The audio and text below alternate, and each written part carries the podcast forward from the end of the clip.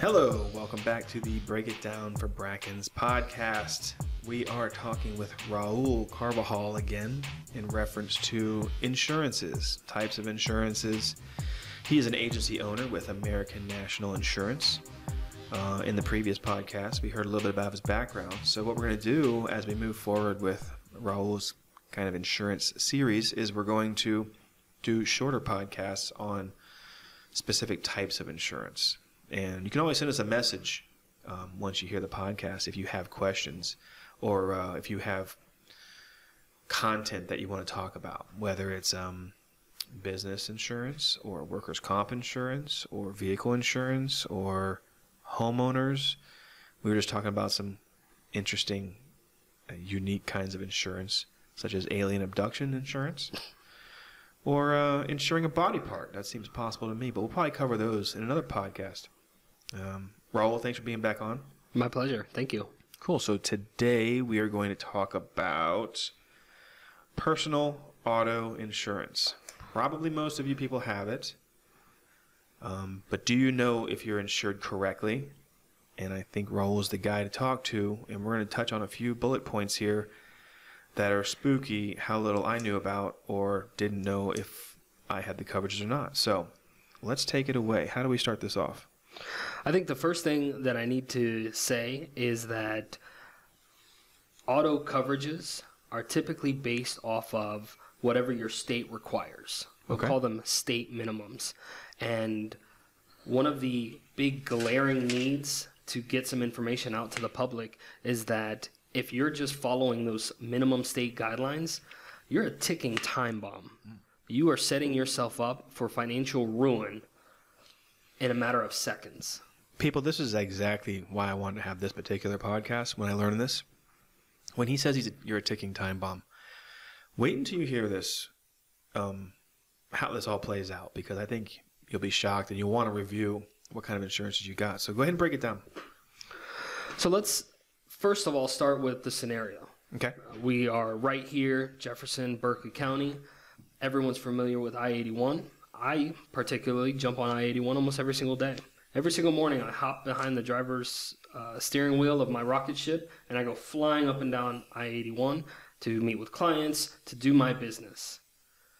All it takes is a split second. How many times has a text message come through and you glance at your phone? Right. something catches your eye because there's a weird piece of trash or an animal uh, towards the side of the road. You just look away for a second. That's all it takes. And on that road, all of a sudden, now you're in five, six car accident. And guess who's at fault? You are, because you were the one that were distracted, and you're the one that hit everybody. Okay. Those costs are going to really start to add up. So you're responsible not just for the property damage, fixing everybody's cars. If you damage the Hold on, man. You're freaking me out. Uh, can we back out of a five car pileup and just do two cars? two cars, Okay. two cars. For the sake of math, I'm just like, I can't even, fa- based on our pre discussion, I can't fathom a five. So let's just do two cars. An accident. Okay? Sure, sure. right. All right. Smaller scenario. Yeah. But so you're still going to be responsible for fixing the other person's car. If you also cause damage to a telephone pole or guardrails, any other property you ended up in somebody's yard, that's all considered property damage that you're responsible for. Okay. Now, your insurance is going to pay towards that. But here's the kicker insurance companies are only going to pay whatever those limits of liability are that you set up on your policy. And that's why I wanted to talk today. So, the state minimums in West Virginia are a split limit system, and I'll explain split limits in a second, but the numbers are 25,000, 50,000, 25,000. And so when you're looking at your auto policies, you typically have three numbers separated out. Okay. So that first number is going to talk about your medical payments. So you hurt somebody. Not Any- for me, for somebody else. for somebody else, whoever you hit, you're responsible for their medical bills. That first number, that first $25,000 is going to pay for any one person's medical bills. That second number, the $50,000, is the total amount of medical bills that the company is going to pay for for the entire accident of everyone that you hurt. So, two or three people are in that car that you hit. That's where that fifty thousand thousand dollar uh, limit is going to come into play. I feel like that's. Never mind. Continue. and then that last number, that second twenty five thousand dollars that I mentioned, Mm-hmm. that's your property damage limit. So if you think about hitting any car, yeah, I have a F three fifty. you're not replacing your F three fifty for twenty five thousand dollars. So assuming the F three fifty was totaled because somebody hit me or somebody was at fault in an accident. Like, for example, I had somebody pull out in front of me, and um, they didn't see my big truck coming, and I, I clipped the back end of them because they pulled out in front of me. If my truck was totaled, this person has twenty five thousand dollars to fix my truck. So the insurance company is going to pay twenty five thousand dollars towards fixing your truck, The, the at fault driver, yes. the at fault driver, and now whatever is left is going to fall on the driver that hit you, the person that was at fault. And here's what I mean by you are setting yourself up for financial ruins. How many people are just going to pull the extra forty, fifty thousand dollars out of their pocket to be able to fix your truck? Just fix my truck, right? just to fix your truck. God forbid you got hurt, and Well, now we need to cover your medical Let's stuff let's on back top up. of that. Let's back up for a second then, because I think another piece came into play there: the um, underinsured or uninsured insurance that I'm forced to carry anyways. Am I jumping ahead or? A little bit, but Okay. it, it it ties into the same thing. And so the idea behind that is that your policy that you carry is going to pick up some underinsured coverage. gotcha. So the person that hit you didn't have enough coverage to pay for your truck. Your policy is now going to pick up whatever that remainder is. So hypothetically, twenty-five thousand dollars is what their insurance is going to pay, and then my insurance kicks in for an additional twenty-five thousand dollars to replace or repair fifty thousand dollars in damages just on my vehicle. Okay. But the my insurance company that covered it under underinsured motorist Mm-hmm. will then go after the motorist who hit me, Exactly. and they're going to say, "Hey, pay this bill." You got it. Okay. So this is this is where the mind gets blown. I think people, and we're only on one only on one of these line items, is that okay? Let's flip the let's flip the script. Let's say I hit somebody and I didn't carry enough insurance. That means somebody's sending me a bill for twenty five thousand dollars, and I'm going to be like, wait a minute, I had insurance, I'm good. Then I'm assuming the insurance company says, no, we covered it. We covered up to the limit that you had and then the rest of the truck got fixed by their insurance because uh, you you were underinsured. Whereas I don't think I'm underinsured. I think I have insurance, so I'm good to go. But now you're saying they're gonna send me a bill, and I'm gonna say, bro, I ain't got 25 grand. And they're gonna say, cool, we'll see you in court. Go ahead and lawyer up. But that's going to make 25,000 even higher, especially because I was at risk and I was the one who chose to have the insurance rate that I wanted. Exactly. Okay, let's compound this with God forbid I hurt somebody in my accident. 25 grand's not doing anything at a hospital. I'm, I'm pretty sure it's not. I haven't been there in a long time, but I'm pretty sure 25 grand, it's not doing much. So that means uh, their insurance is going to pick up because I was underinsured, but I'm also going to get a medical bill. You got it. This is why I want Raul to explain this stuff to us. People, check your insurances. Raul, please continue. I think I think I think I, I was just trying to make it digestible in the way that I see it as someone who has no idea what you're talking about. Right? Absolutely. Okay, good.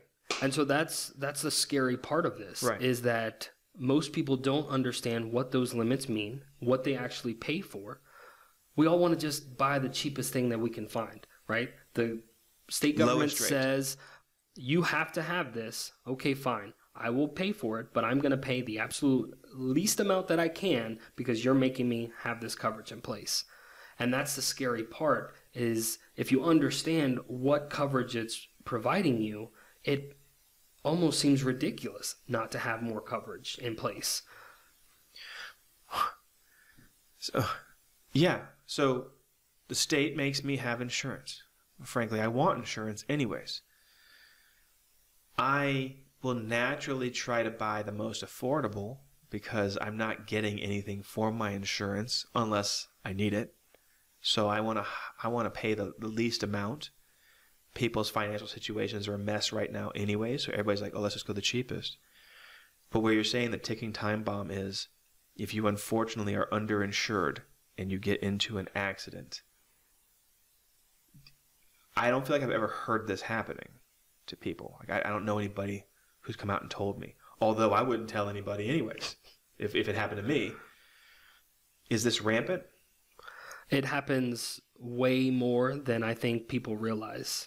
Most people driving on the roads today just have state minimums.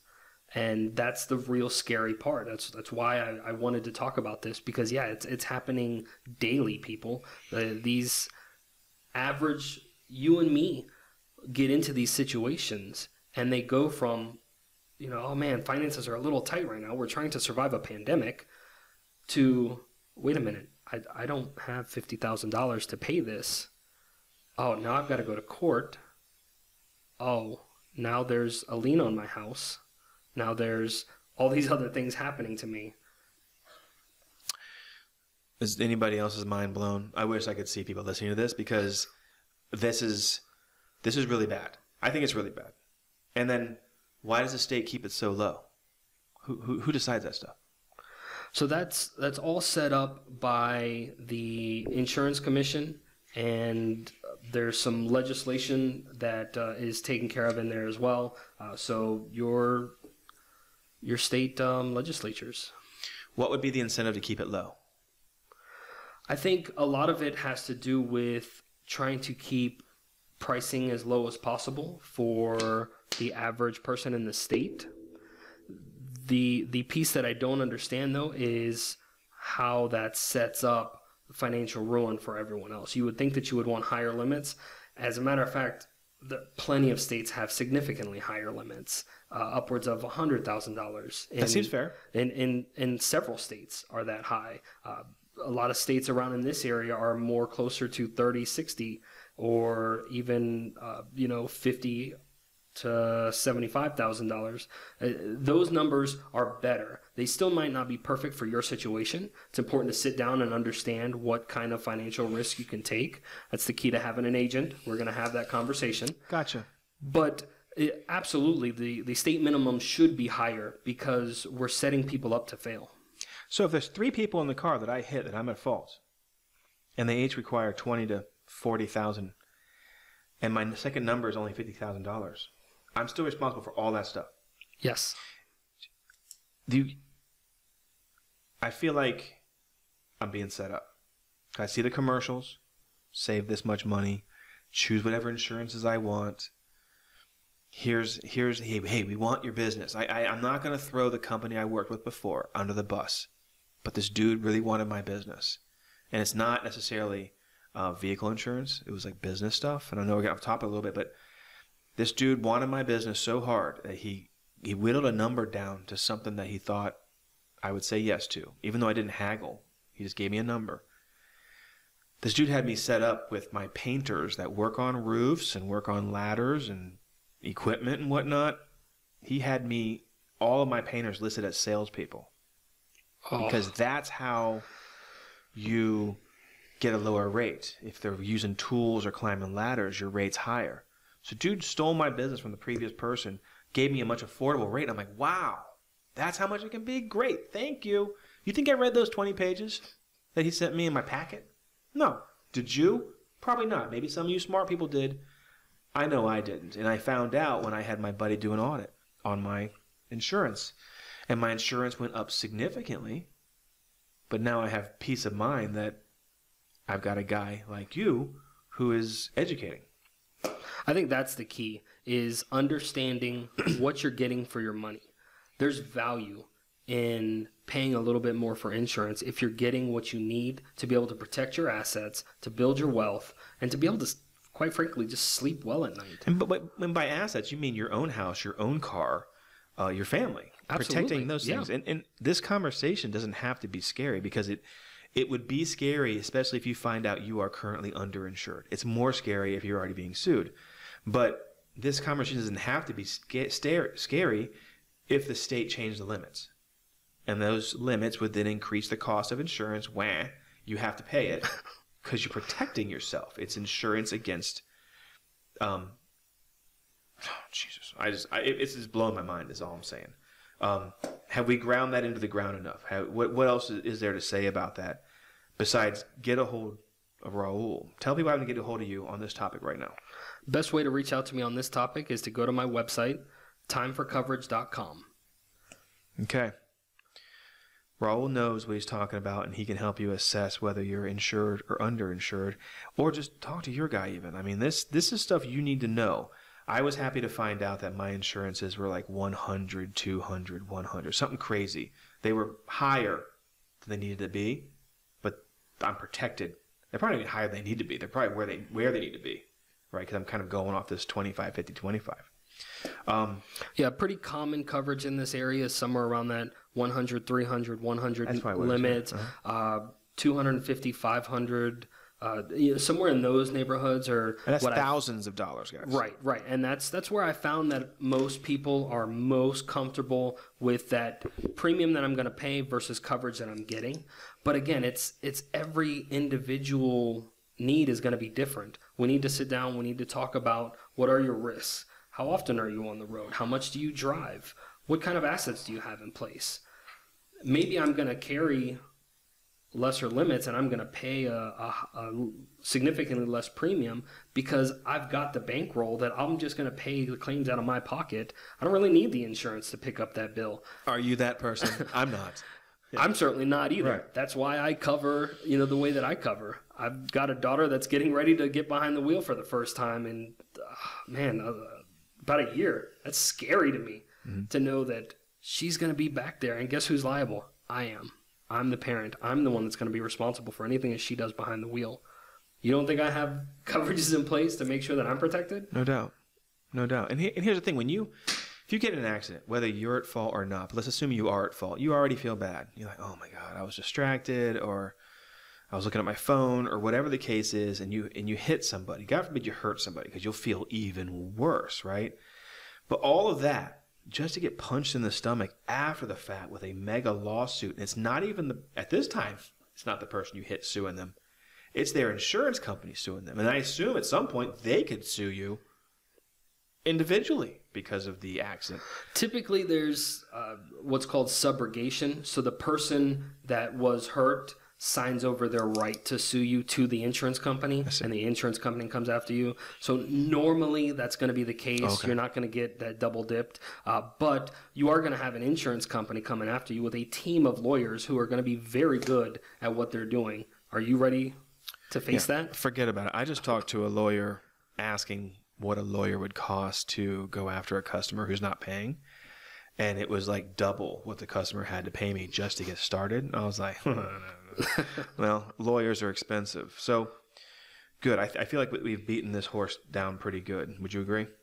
I agree. We've created some urgency. People, double check your policies and, and get a hold of Raul. Um, but staying in the same vein of personal auto, I recently purchased a vehicle that's been modified. So it's a Jeep with some big tires on it and whatnot. Um, it's not if I get in an accident, the insurance basically looks like it's a regular Jeep off the lot. What if I have ten to twenty thousand in modifications? I'm not that guy, just saying. But what if I did? So it all depends on the policy language, how it's written. There are ways to cover those modifications mm-hmm. because you want to make sure that you're not just getting a standard Jeep if you're made whole again. You want to get back what you to put, the awesome Jeep. Exactly. You want to have that super cool Jeep that you're going to be able to go out into the woods with, right? right. Uh, so you you have to make sure that your policy is structured that way. Again, that's why it's so important to have an agent. Have a person that you can talk to. You can explain that situation because if you're just going onto a website and you're just clicking buttons and selecting coverages, you're not getting what you need. Man, that's what I've been doing for so long. I, one of my policies is one of those website things.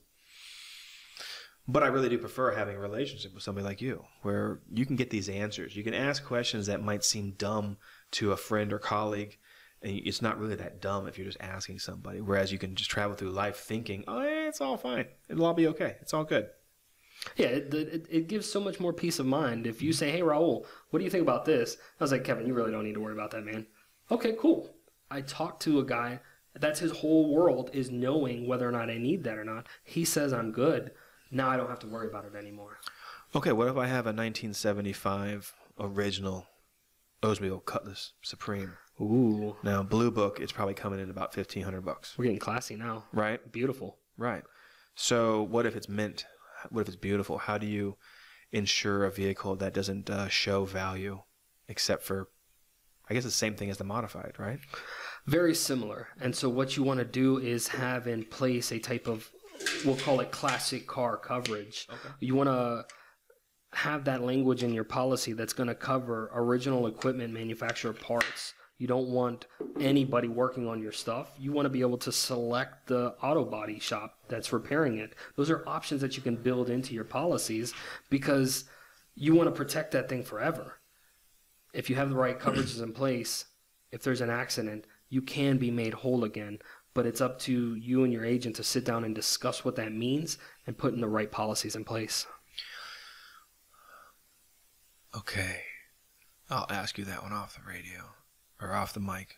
I have one that's about my personal stuff, so it's none of your business, podcast world.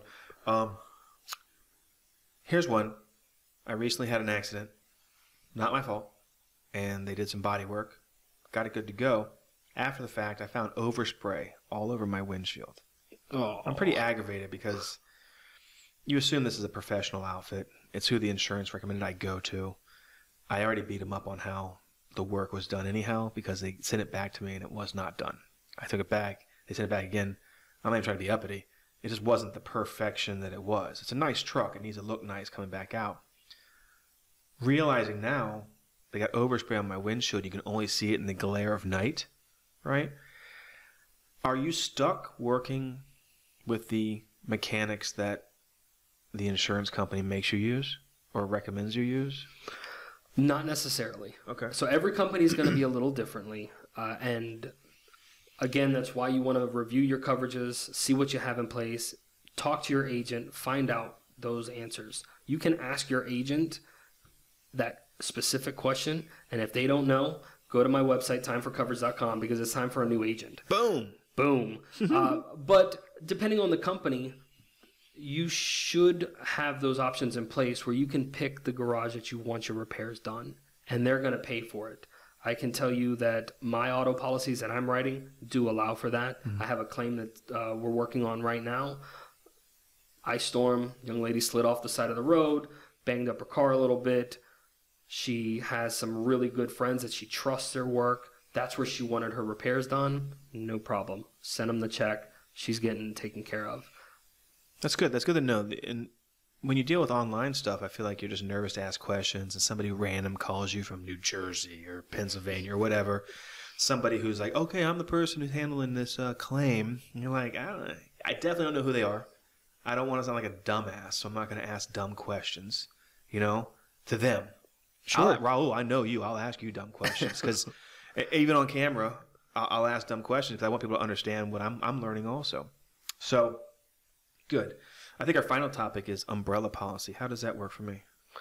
So, umbrella policies are designed to sit over top of your underlying policies. So, on a personal line, just about everybody's going to have an auto policy and maybe like a homeowner's insurance policy or renters if you're not, uh, you know, a homeowner. So, an umbrella, just like a real umbrella, sits over top of your head. It's going to sit over top of your policies. It's going to provide an extra layer of liability coverage for catastrophic events. So, our accident situation. Let's go back to that five car accident.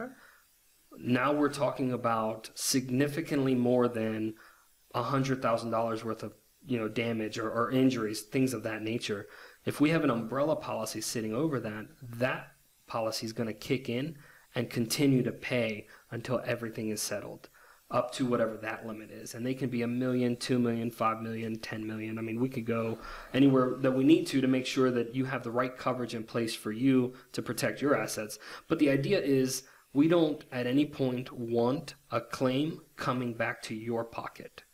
So we need to put the right policies in place, layer them with umbrellas to to make sure that even in the worst of times, your insurance company and your policy is going to respond the way that you expected it to when you bought it. Let's repeat that. Okay. So go ahead.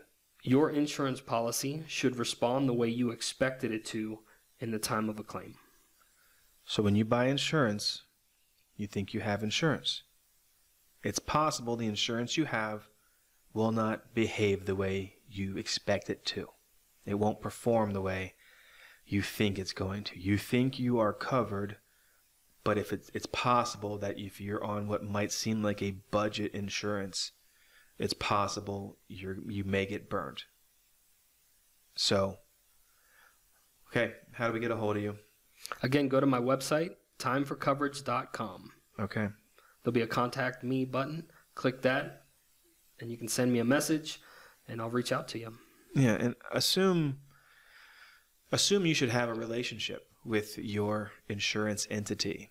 Um, I can really see that there's a value in, in knowing the person, or at least being able to see the person downtown or in your community, where when you are seeing them face to face, they can't um, misguide you or take you down that road where you might get burned because then you go wring their neck.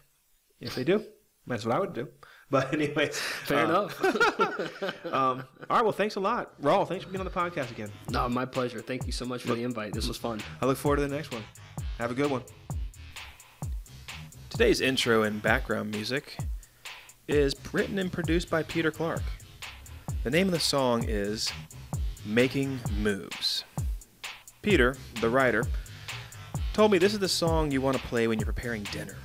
Play it louder for pasta and a little bit lower volume for poultry and meats. I'm not totally sure what that means, but that's what he told me.